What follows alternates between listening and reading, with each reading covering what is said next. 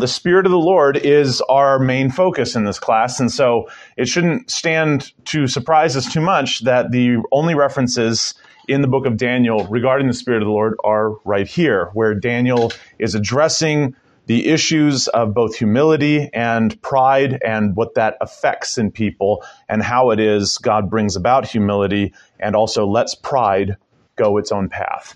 Um, in both of these instances, it is the Spirit of God who gives Daniel the ability to interpret these dreams, the ability to know these dreams, and to be able to read what is written by the fingertip of God on the um, on the wall at Belshazzar's feast. We're going to read both of these, and as we go, I will be pointing out the uh, references to the Spirit of the Holy Gods uh, here as we continue on. So.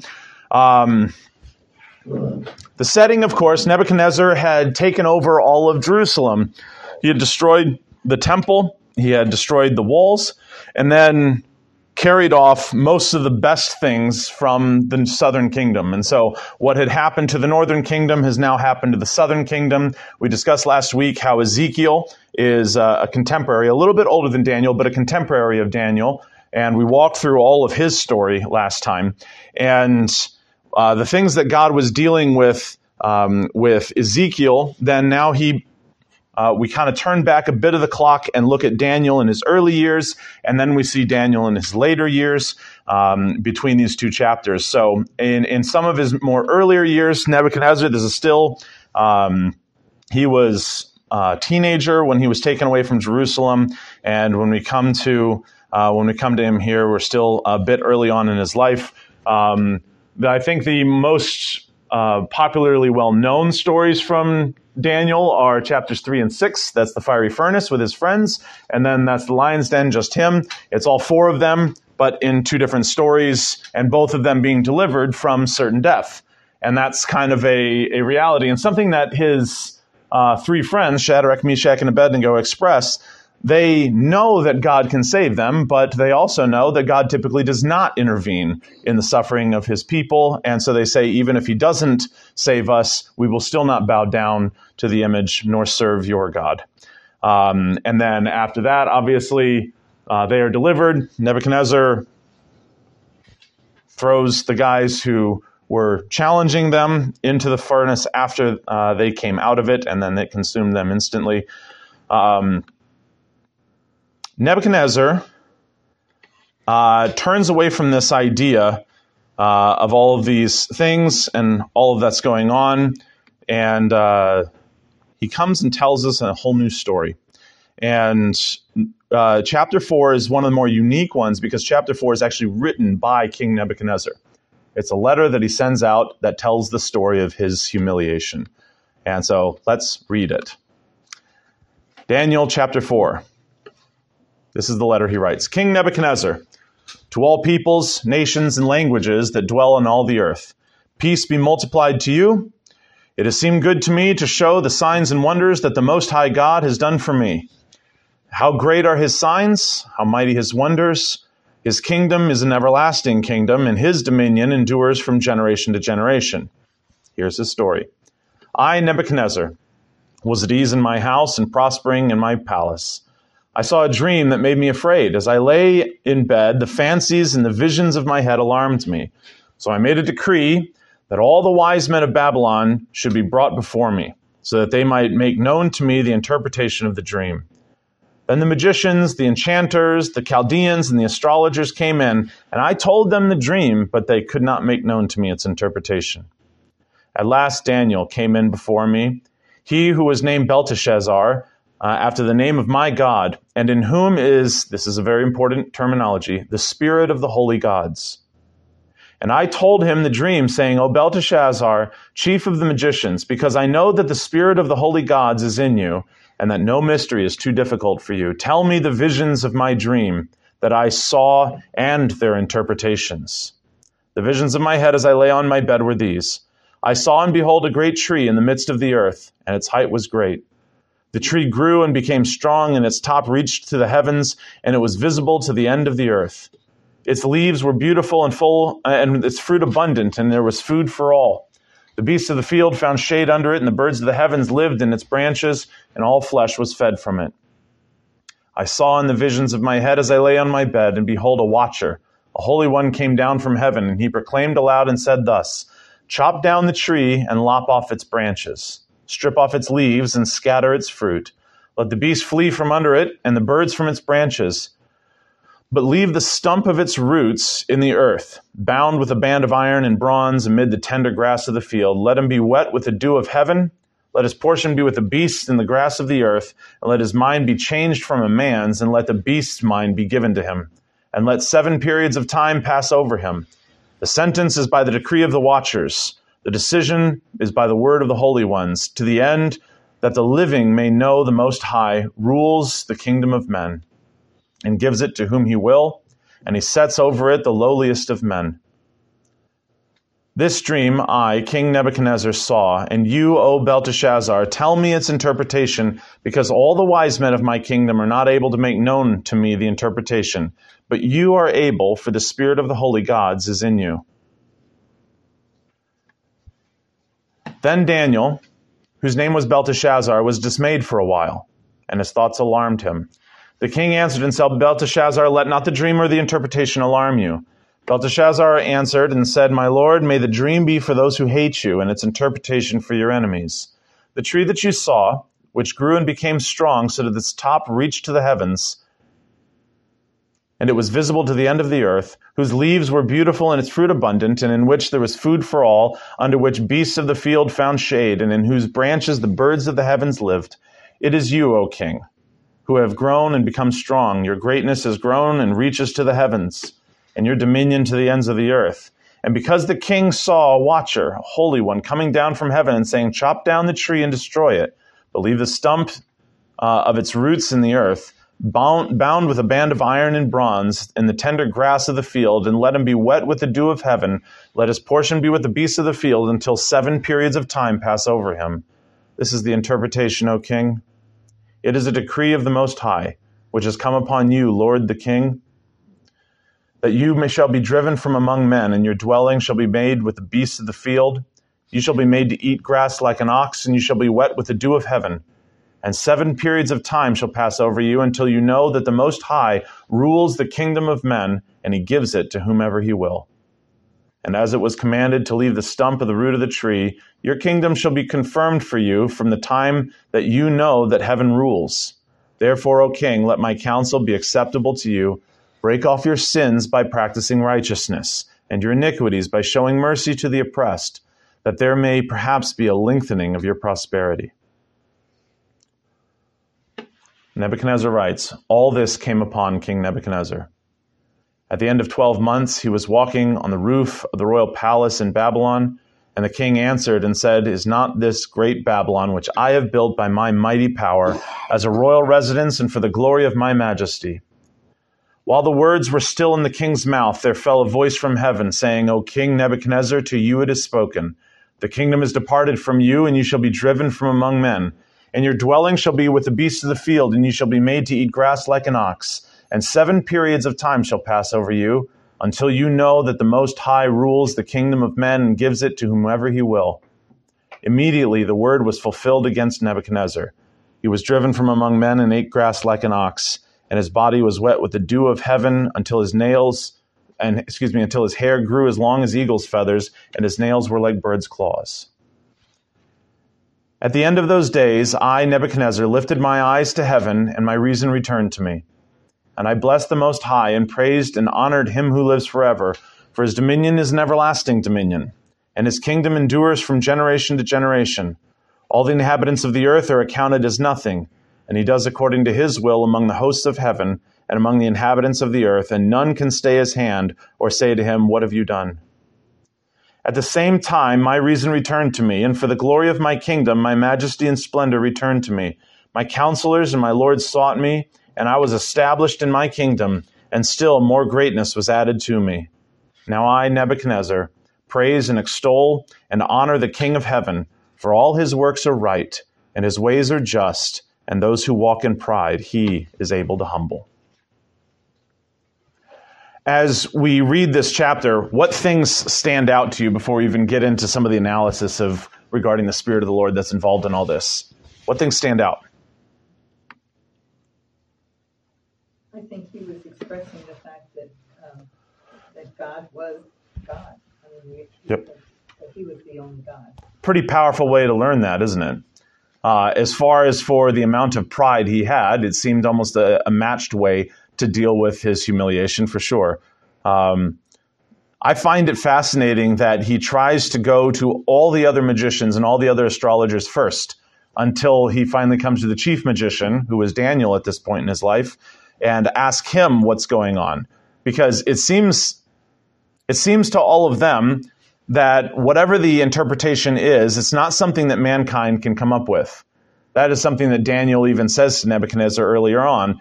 I cannot interpret dreams for you, but there is a God in heaven who reveals mysteries like this. Uh, this is not something that is natural to Daniel. He does not have a natural knack for just interpreting dreams and knowing the future. Nobody has that. Nobody has the ability to perceive what dreams mean. Nobody has the natural ability to perceive what the future will be.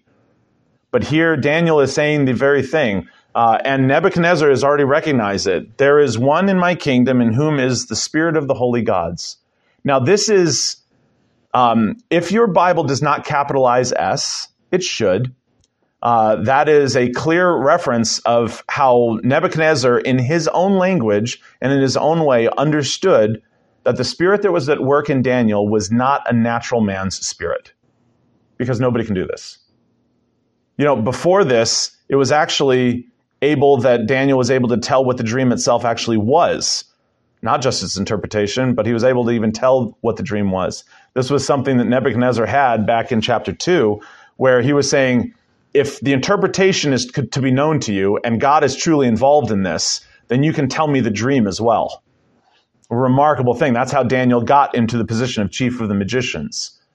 Because Daniel says, well, no no king has ever asked such a thing of any magician or any astrologer. Who could possibly do that?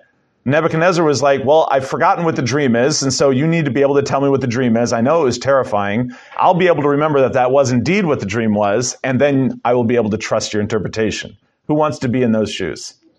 No. And so Daniel says, This is no natural ability. Nobody can do this. Says, But give me a day. And God gives the same dream to Daniel that night and the interpretation. And he goes to Nebuchadnezzar and he says, This, O king, was the dream. This is its interpretation. And it was all about the, the four types of metal that uh, made up the, uh, the statue that represents all these kingdoms. The pride that Nebuchadnezzar garnered from being the head of gold in that dream led to him building an idol of his own self and telling people like Shadrach, Meshach, and Abednego to bow down to it. That's what ended them up in the fiery furnace. And then now we have Nebuchadnezzar facing his own pride yet again. Because again, the problem with pride is not informational lack. It's not that we don't have enough information that God is the king of heaven. We do have enough information that God is the king of heaven. Pride is subversive to knowledge. It will override everything that we know. And so what is going on here is, is Nebuchadnezzar is saying, I have yet another dream. This time I'm not even going to risk it that somebody is going to give me an interpretation. Let me give them the dream. And he lays it out for them. And Daniel came in to Nebuchadnezzar, and uh, as Nebuchadnezzar is writing this uh, this letter to all of his um, to all of the people in the world, basically, and he says, "This man has in him the spirit of the holy gods." Not just of our gods. There is something in this man that is beyond humans. It's beyond magicians. It's beyond astrologers. Um, if you're not aware, the the story of the Magi, when uh, Jesus is born and growing up in Bethlehem for uh, those first two years, when they finally come and visit him, they don't visit him at his birth. That's a misunderstanding. It's up to two years later, actually, um, probably a year and a half or so. It takes a while to get there. And from the start, time the star went, they were trying to work back when he was born. But the Magi that came out from the east would have been connected to the same school that Daniel would have founded when he was there.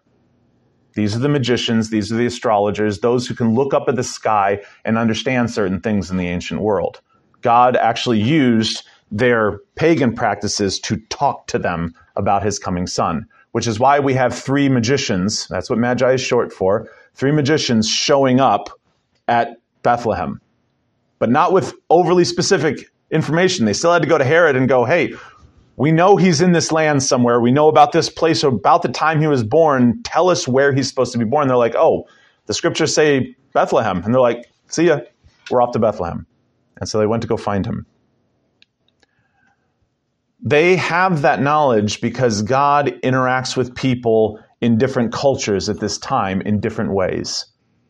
It may not sit very well with us that God even used astrology to express his revelation in the world, but he has used so many different ways. In fact, the opening of the book of Hebrews, for those of you who did your homework this week, you'll recognize, opens up with Hebrews chapter 1 expressing this very thing. God used to use various means and various ways to speak to us, but in these last days, he's spoken to us by his son. And this is one of those various ways. And Nebuchadnezzar had picked up on this. There is a God in heaven who can reveal the purpose and the interpretation of dreams. Usually, dreams, when they meant something in the ancient world, you would only know after the fact. But as we saw with Joseph and Pharaoh, Pharaoh was able to perceive that Joseph had the Spirit of God in him, and he put him in a position of rulership. Same thing is happening here with Nebuchadnezzar and Daniel. And we mentioned back there, this is going to happen again. This same picture is the fact that only secrets like this can be revealed only by God. There is not a natural knack for people to be able to interpret dreams. And so Nebuchadnezzar recognizes this in Daniel. He says, This is one in whom is the spirit of the holy gods. He says in verse 9, He says to Belteshazzar, chief of the magicians, Because I know that the spirit of the holy gods is in you, and no mystery is too difficult for you. This is an important aspect of the book of Daniel as a whole. The book of Daniel as a whole is talking about the mysteries not only that are pertinent at the time of the people in their exile, but also for the next 500 years of history. This is something that, as we, as modern readers, look back to the book of Daniel, it's kind of hard for us to address how overwhelming the book of Daniel actually is. Because it told the future with specificity that people were able to know it before it happened. That's very, very unusual in prophecy. Prophecy is usually very enigmatic, right? Have you ever read the book of Revelation? How easy is that book to understand before the things happened? Almost impossible. And so we have to understand it's dealing with suffering. It's dealing with realizing who wins. It's deal- realizing with we have a responsibility to endure to the end because however God's going to bring all this about in all the strange visions and things that are going on in it, we know what the end is. It's a remarkable call to endurance in the midst of this world, right? That's what a lot of prophecy is before it. But Daniel is different. Daniel reveals to people, to Nebuchadnezzar, to Belteshazzar, or to Belshazzar, and then to the rest of us, exactly what the future world for the next 500 years looks like. In fact, so much so that those who doubt the inspiration of Scripture say there's no way that Daniel could have been written before these events. That makes it difficult because the reality is that the people that were living at the time fully recognized that they were working themselves through prophecy because Daniel was describing things the rise of Nebuchadnezzar and the fall of Babylon, the rise of Persia and the fall of Persia, the rise of Greece, and not only just the rise of entire empires, but with absolute specificity which rulers, what they would do, where they would travel, and how they would end. So much so that actually, when Alexander the Great came to Jerusalem, they presented him with a copy of the book of Daniel, and he read about himself while he was taking over Jerusalem that he would take over Jerusalem. And then he read the rest of the book to see if it would be successful after that. And it says, yes, to a point. And then another kingdom will come in because yours will fracture upon your death. Which, if anyone knows about the history of Greece after the death of Alexander the Great, what happened to his kingdom after it fra- after he died? Fractured. The Ptolemies, the Seleucids. There's all sorts of things that happen with reference to all of that. And then Rome will come in, a divided kingdom of its own, and take over Jerusalem again. What are we to do with all that? We're to realize that these mysteries, these secrets, belong to the mind of God. And it is the Spirit of God who reveals these things. It is not to say that because we possess the Spirit of God, now all of a sudden we should go out and be interpreting dreams. Don't do that. That's not the application of this. We don't live before Christ. where he is showing us things in diverse and bizarre, strange ways. No, he's given us the gospel once and for all to Christ, and he has established the scriptures to expand and explain all of these things. Um, as as in the book of Acts, we find out the times of ignorance God has overlooked, and now He has one message for all: turn from sin and turn to Christ, repent and believe in the gospel. That is the message that now goes out not only to Israel or to Rome, but to all the extents of the ends of the earth. That's what the Spirit of God is involved with now, not dreams, not personal inspirations, not any of these things. Daniel here is explaining the reality that such secrets belong to the Lord. And when he reveals them, now they belong to us. For Nebuchadnezzar says, here's the dream, here's the interpretation. And what a story. How many of you have been familiar with this story before this morning? The story of Nebuchadnezzar going and living out as a, a beast in the field. What what did you pick up from this story? What is so unique about this story? Uh, knowing what you know about Daniel and knowing what you know about what's going on, what things stand out to you about this story and why it's included here? Instantaneously, when he was once again yeah. bathing in his ego. While the words were coming out of his mouth, he's standing on the roof of his palace, and that's how it goes. Um, with regards to such pride, what are we to learn about the Spirit of God? If the Spirit of God is both giving the dream and then giving the interpretation, which it's he certainly is, who's the one carrying this out? The Spirit of God turning him into this very thing. Why? Is this a normal thing? No. This is a supernaturally bizarre thing. This is not an this is not a normal thing. This is a humiliation that is on a whole nother level. You don't get things like this. It doesn't work like that very often. Um, and I, I, want to point out to verse 28 and 29 here. Uh, after this uh, interpretation is made known to him by Daniel, look how much time it takes. All of this came upon King Nebuchadnezzar at the end of 12 months, less than a year.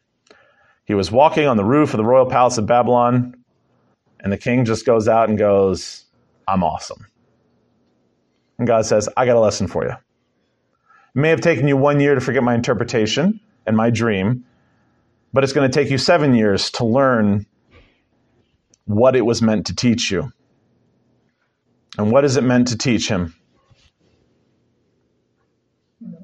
Humility. And God's reign. I say to you, um, could it possibly be the fact that he wasn't killed because he was to his people, and he basically was a good, a good leader. In a lot of ways, yes. And in other words, he, he was a good leader, but his pride brought him down. Yep. In other words, it wasn't like he was hurting other people. And I think God was, took leniency on him in the sense of not killing him or putting to death like he people. So he had been hurting other people too. Uh, obviously, in the chapter before this, he's throwing Shadrach, Meshach, and Abednego into the fiery furnace, and many others, by the way. Um, and so, but as far as for why God spared him, uh, that's an interesting question. And this is something that uh, goes into the area that's a little outside of this class, but it really goes into the area of providence. Why does God insist on humbling some, but then others he dispatches his judgment quickly? Uh, we don't know the plans of God or the mind of God. Those things are still secret to him. Um, but with regards to Nebuchadnezzar, what we can say is he didn't deserve to be corrected, he deserved to be killed. He's a king ruling on God's earth. He owes God his allegiance. Uh, it's not a neutral place to be to be a king that does not owe, that does not give God his due honor. Uh, if you are ruling or if you are living on God's earth, you owe him thanks. You owe him service.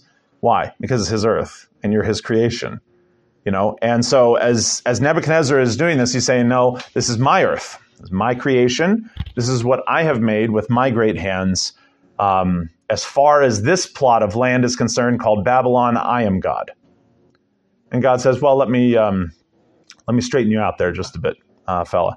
It doesn't really work like that. Um, the word fell uh, against Nebuchadnezzar, driven out amongst men grass like an ox, body was wet with the dew of heaven. His hair grew as long as eagle's feathers, and his nails were like bird's claws. Quite a quite a picture indeed. We don't get any specificity about those seven years. Nebuchadnezzar's letter skips right to the end and goes, It really isn't about my suffering. It's not about all of the issues that happened. It's not about what happened to my kingdom and how much smaller it got in my absence, which is what happens. But at the end of those days, I lifted up my eyes to heaven, something that the beasts of the field, I will point out, do not do. It is only those with risen minds that do that. My reason returned to me, and I blessed the Most High and praised and honored him who lives forever. Uh, he comes out with a great poem, and then he finishes off with the goal that the Spirit of God had for him here. When his reason returned to him, uh, the glory of his kingdom, his majesty, his splendor returned to him. His counselors, his lords sought him and established in his kingdom. The greatness was added to him. What was his response now to something that used to give him great amounts of pride? It was verse 37, the very last verse that he writes. He says, Now I, Nebuchadnezzar, this is basically he signs off, and this is the end of his story. I praise and extol and honor the King of heaven. All of his works are right. All of his ways are just, and those who walk in pride, he is more than able to humble. All. Doesn't matter what station they are in life. It doesn't matter what power they have in life. It doesn't matter who they are in life. God is no respecter of persons when it comes to humiliating. God is no respecter of persons when it comes to salvation. He does not owe it to the wealthy. He does not owe it to the poor. He does not owe it to the oppressors nor to the oppressed. He saves those whom he will. He is gracious to those whom he will, and he humbles those whom he will. Now let's go to the next story that the Spirit of God is involved with, which is Nebuchadnezzar's son, which did not receive any of the humiliation here, uh, at least wasn't given the chance for it. Uh, and these two stories are told in parallel in the book of Daniel, as we saw in the layout. They are meant to compare and contrast proper responses to God. Now, a lot of people look at this and go, well, well, Belshazzar didn't get anywhere near the opportunity to repent that his father did. Yes, he did. Who do you think would grow up hearing the stories of the one who was able to humiliate your father for seven years in the wilderness? First hand account to him growing up. My dad was living out in the fields for seven years, eating grass like an ox, and he humbled himself and served the Most High God. Well, Nebuchadnezzar's son, King Belshazzar, verse 1, chapter 5. Belshazzar made a great feast for a thousand of his lords, drank wine in front of the thousand. That's a big feast. You ever try to eat lunch with a thousand friends? Jeez. Belshazzar, when he tasted the wine, commanded that the vessels of gold and of silver that Nebuchadnezzar his father had taken out of the temple of Jerusalem be brought, that the kings and his lords, his wives, his concubines might drink from all of them. Uh, you know, if you've been reading the Old Testament and you're kind of like reading through for the year, and you read that, you just know that this story is not going to end well. Then they brought in the golden vessels that had been taken out of the temple, the house of God in Jerusalem, and the king and his lords, his wives, and his concubines drank from them. They drank wine and praised the gods of gold, the gods of silver, the gods of bronze, and iron, and wood, and stone. Immediately, the fingers of a human hand appeared and wrote on the plaster of the wall of the king's palace. Opposite the lampstand, the king saw the hand as it wrote. And then the king's color changed. I love this description here in chapter in verse 6. The king's color changed and his thoughts alarmed him. His limbs gave way and his knees knocked together. The king called loudly to bring in the enchanters, the Chaldeans, the astrologers. Sounds familiar? God is telling us something, and I don't know what it means. I'm going to bring in all of the enchanters, the magicians, the Chaldeans, the astrologers. The king declared to the wise men of Babylon, Whoever reads this writing and shows me its interpretation shall be clothed with purple and have a chain of gold around his neck, and shall be the third ruler in the kingdom. Then all the king's wise men came in, and they could not read the writing or make known to the king of the interpretation. Then King Belshazzar was greatly alarmed, and his color changed again, and the lords were perplexed. But the queen, because of the words of the kings and his lords, came into the banqueting hall, and the queen declared, O king, live forever. Let not your thoughts alarm you or your color change. There is a man in your kingdom. Oh, here's that same terminology. In whom is the spirit of the holy gods? In the days of your father, light and understanding and wisdom, like the wisdom of the gods, were found in him. And King Nebuchadnezzar, your father, your father the king, made him chief of the magicians, enchanters, Chaldeans, and astrologers, because an excellent spirit, one of knowledge, one of understanding to interpret dreams, explain riddles, and solve problems, was found in this Daniel, whom the king named Belteshazzar. Now let Daniel be called, and he will show the interpretation. Then Daniel was brought before the king. The king answered and said, Daniel, you are that Daniel, one of the exiles of Judah, when my king the father, uh, one whom my king the father brought from Judah. I have heard that you have the spirit of the gods, and that he is in you, and that light and understanding and excellent wisdom are found in you. Now the wise men, the enchanters, have been brought in before me to read this writing and to make known to me its interpretation. They cannot do it. Verse 16. But I have heard that you can give interpretations and solve problems. Now, if you can read this writing and make known to me its interpretation, you shall be clothed with purple, have a chain of gold around your neck, and shall be the third ruler in the kingdom. Daniel answered and said before the king, I don't want any of that. Let your gifts be for yourself. Give the rewards to another. Nevertheless, I'll read the writing to the king and make known to him the interpretation. O king, the Most High God gave Nebuchadnezzar your father kingship and greatness and glory and majesty. And because of the greatness that he gave him, all peoples, nations, and languages trembled and feared before him. Whom he would, he killed, and whom he would, he kept alive. Whom he would, he raised up, and whom he would, he humbled. But when his heart was lifted up, and his spirit was hardened so that he dealt proudly, he was brought down from his kingly throne, and his glory was taken from him. He was driven from among the children of mankind, and his mind was like that of a beast and his dwelling was with the wild donkeys. He was fed grass like an ox, and his body was wet with the dew of heaven until he knew that the Most High God rules the kingdom of mankind and sets over it whom he will.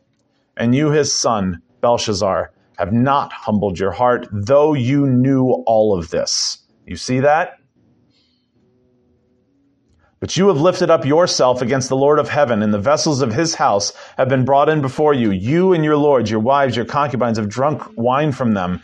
And you have praised the gods of silver and of gold, of bronze, iron, wood, and stone, which do not see, or hear, or know.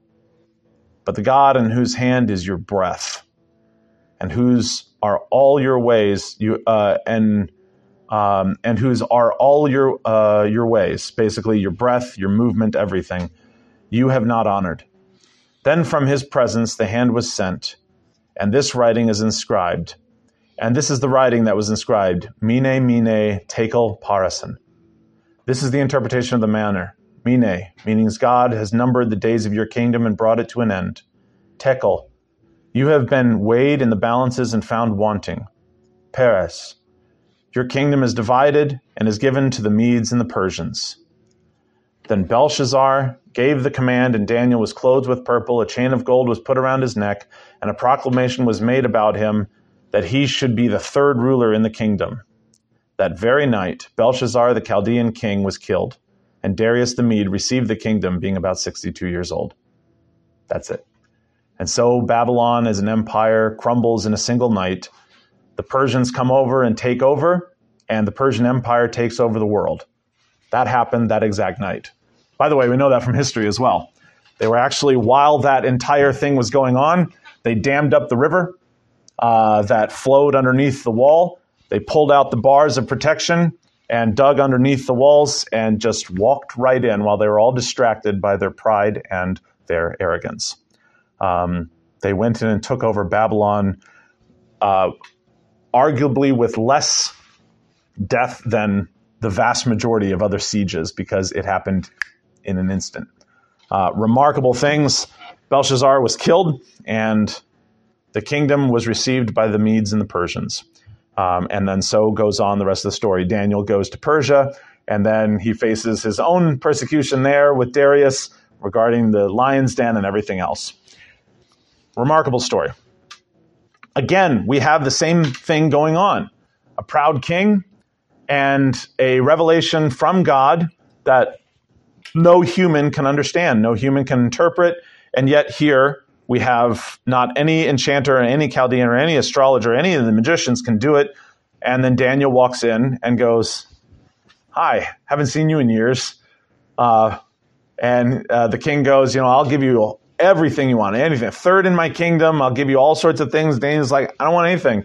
Like, what good is it to be third ruler in a kingdom that's ending in literally two hours? I'm not interested, thanks. Um, you can keep all that for yourself. I'll go ahead and just go. I'm already in exile. I'll just transfer whatever kingdom I'm a part of. And the Spirit of God gives him understanding to be able to read this writing and then gives him the ability to interpret what it means. Now, this is different than a dream. And you can see the difference in how God does these things. He doesn't give a dream to Belshazzar. He gives something not so a dream is very private, nobody else can witness it. It's just in your mind. And as we all know, dreams tend to fade as soon as we wake up.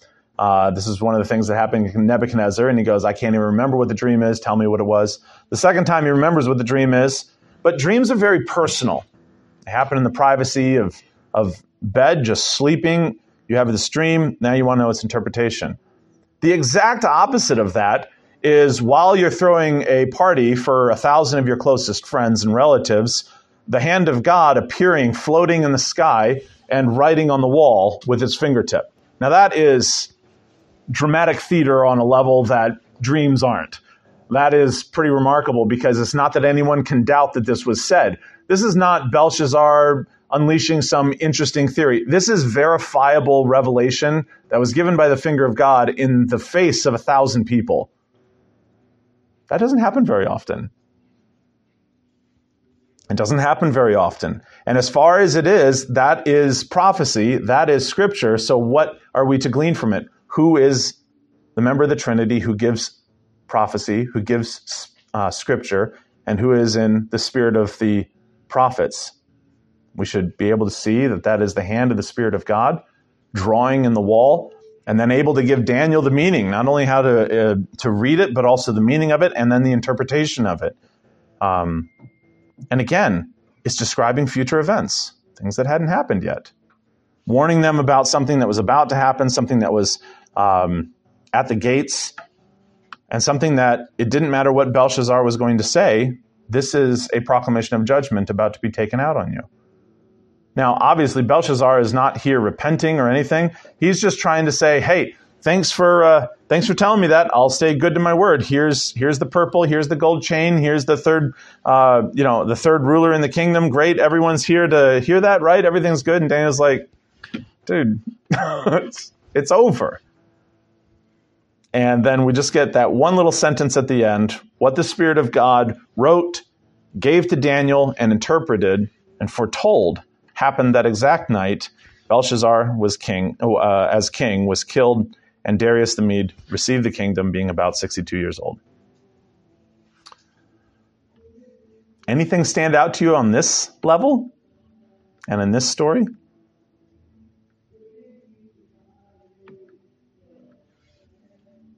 Again, immediacy, Immediacy. but also that in both cases, they had foreknowledge of through either family relationship or through communication. I mean, it, here they are again Yep. in their arrogance and pride. Yep. And this this is something that we see in this isn't unique to Babylon, and we see this in the rest of the book of Daniel. It's going to be part of every single empire for all time. Uh, that was one of the things that the introduction to the book of Daniel we watched really brings out. This is not unique to Babylon and to Persia and to Greece and to Rome. It's it's it's endemic to all empires. It's endemic to all leaders. Pride can quickly take us over. Um, we recognize this even in the fallen world, right? I don't know how many of you uh, have watched Batman before, but even there, it's addressed what things make heroes into villains, and and we see this pattern in rulers and leaders and everything. Um, and what was it that was said about this? It just came to my mind.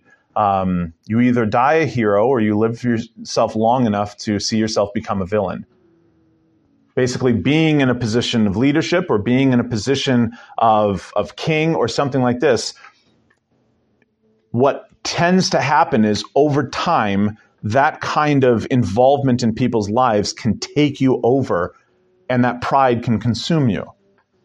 And the reality is, what God is saying here and what Daniel is saying here is that's not something unique to just kings. This is, this is part of being fathers. This is part of being managers in our jobs. This is part of being pastors. The, the temptation to become proud sits next to the heart of us all. Who's the only one whose revelation can come in and interrupt that? That's what we're really learning about. It is God's word, it is God's revelation that can interrupt that. And here's the thing God is able to humble whoever he wants, no matter how proud they get. God is able to humble them. What are we to conclude about that? That we would desire maybe to humble ourselves before it gets to the point of where God must intervene and humble us. It's very interesting to me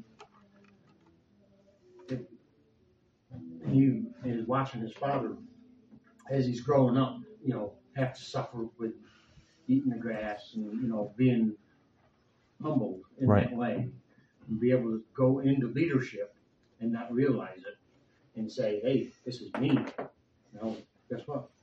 Just like your dad, you're going to pay for it. Right, right. Just, you know, seen it two or three times and, and still didn't learn anything. Yep. And just, It, it's it's hard. We a lot of people don't learn secondhand. A lot of us are thick-skulled enough. We have to learn everything firsthand. And Belshazzar is a good example of that. I, and and most commentators agree that Belshazzar was was alive and in the palace when Nebuchadnezzar was turned into a beast, because his name is uh, endemic to the service of foreign gods, not to the Most High God. So if Nebuchadnezzar truly was humbled and followed the Lord those days afterwards, he wouldn't have named his new son Belshazzar.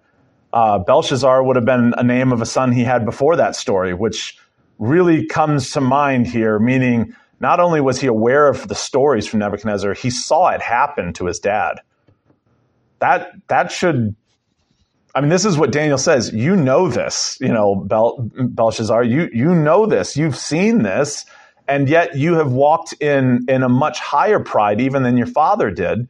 Uh, and you specifically, and that's what the interpretation of this is. Mene mene tekel parsin. The tekel part is you have been weighed and found wanting.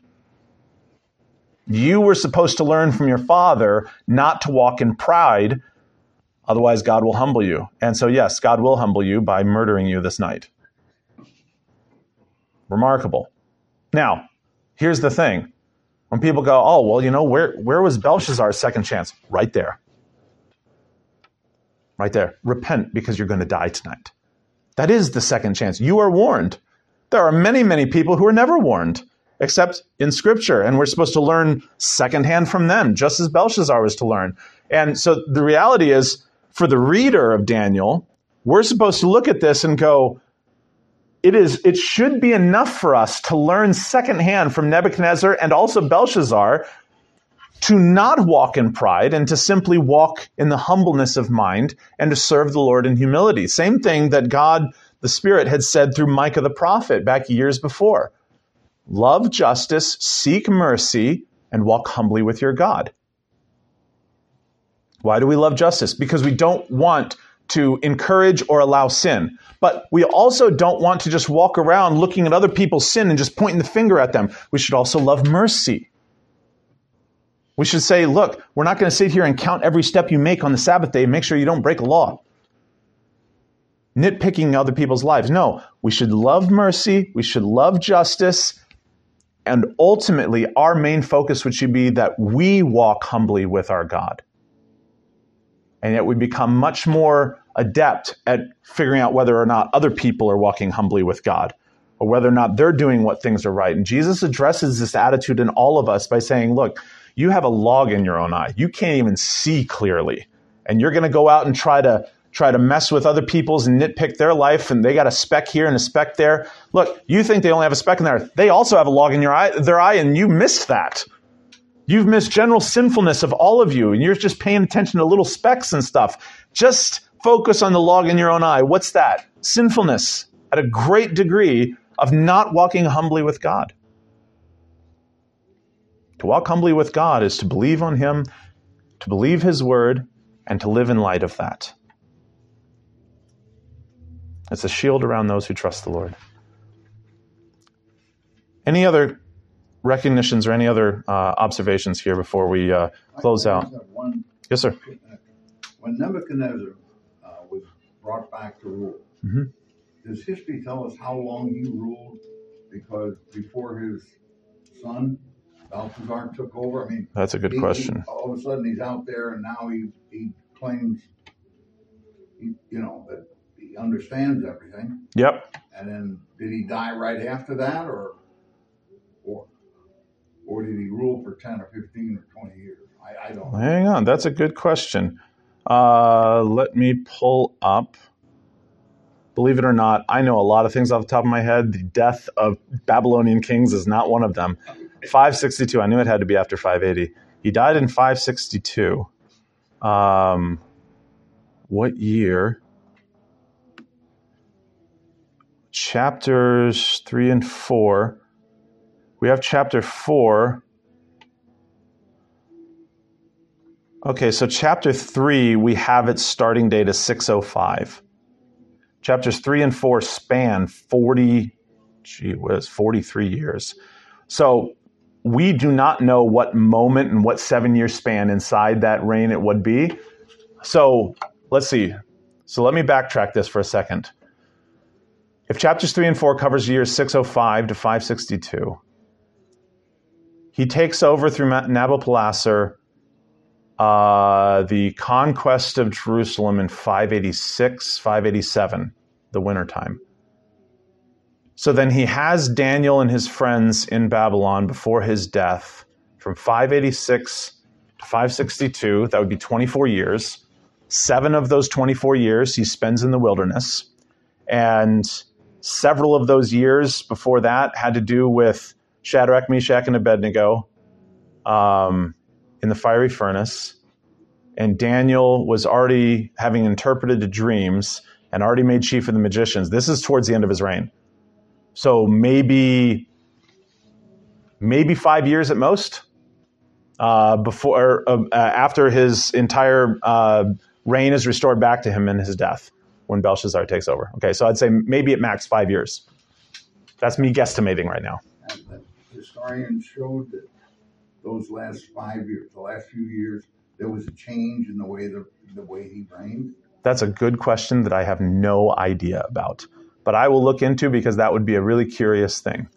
Um, that'd be a really curious thing. Problem problem that would come down from that is how difficult records from that will be to uncover, um, because when Persia comes in, they kind of level things and uh, undo history. Uh, that happens all the time. So I will look that up because now I'm curious about it. Good question. That would be really interesting to see. The other thing was interesting, I'm glad you talked about uh, prior to chapter four, okay? Because my understanding from the, the times way past, if you foretold something the king didn't like, hmm you probably were put to death. Yeah. Okay? And, and he's explaining to him, this bad stuff is going to happen to you. Right. And so the king could say, well, but but earlier you indicated that he learned from the uh, Shadrach, uh, you know, hmm that um, there was the spirit of the Lord in this man. Right, because he had already told him his first dream uh, back years ago um, uh, regarding the, the the first dream he had of, of the statue of the four different metals, and you know Nebuchadnezzar, you're the head of gold, and that was most likely one of the things that rose his pride up in him. Even though the whole point of that statue is you're going to lose the kingdom, they're going to lose the kingdom, they're going to lose the kingdom, and then God sets up His kingdom. Yeah, but pride is a fickle thing that lies to us about how great we are uh, doesn't it? All right, I will look into that and uh, I'll see how that goes because now I'm kind of curious about that. Um, if we have any indication how Nebuchadnezzar's reign changed at the end of his life, I wonder what it'd be. Um, yeah, I'll look into that. Anything else, guys? All right, let's let's pray and then we can go. Our Father, we're grateful for this day. We thank you, Father, that your Word consistently reminds us uh, that humility is the order of the day for those who follow you. We pray that that be our primary mode of interacting both with you and with one another. Uh, that we serve from a heart of humility, that we love one another uh, out of minds that are affected not only by knowledge, for we know that knowledge on its own puffs, puffs up, but Father, of humility of mind and of treating one another as more significant than ourselves, looking not only to our own interests, but the interests of others. We thank you, Father, for this mind that was in Christ Jesus that can now be in ours. He did not consider equality with you, our Father, a thing to be grasped, but he made himself of no reputation and was found in human likeness, born as one of us, and humbled himself and became obedient to the point of death, even death on the cross. And now you have highly exalted him and has given him a name that is above every name, that at the name of the Lord Jesus Christ, every knee will bow and every tongue confess that he is indeed Lord. We pray, Father, that we bask in that knowledge now and that we humble ourselves now and follow our Lord Christ wherever it leads. We pray it in your Son's name. Amen. All right, you guys.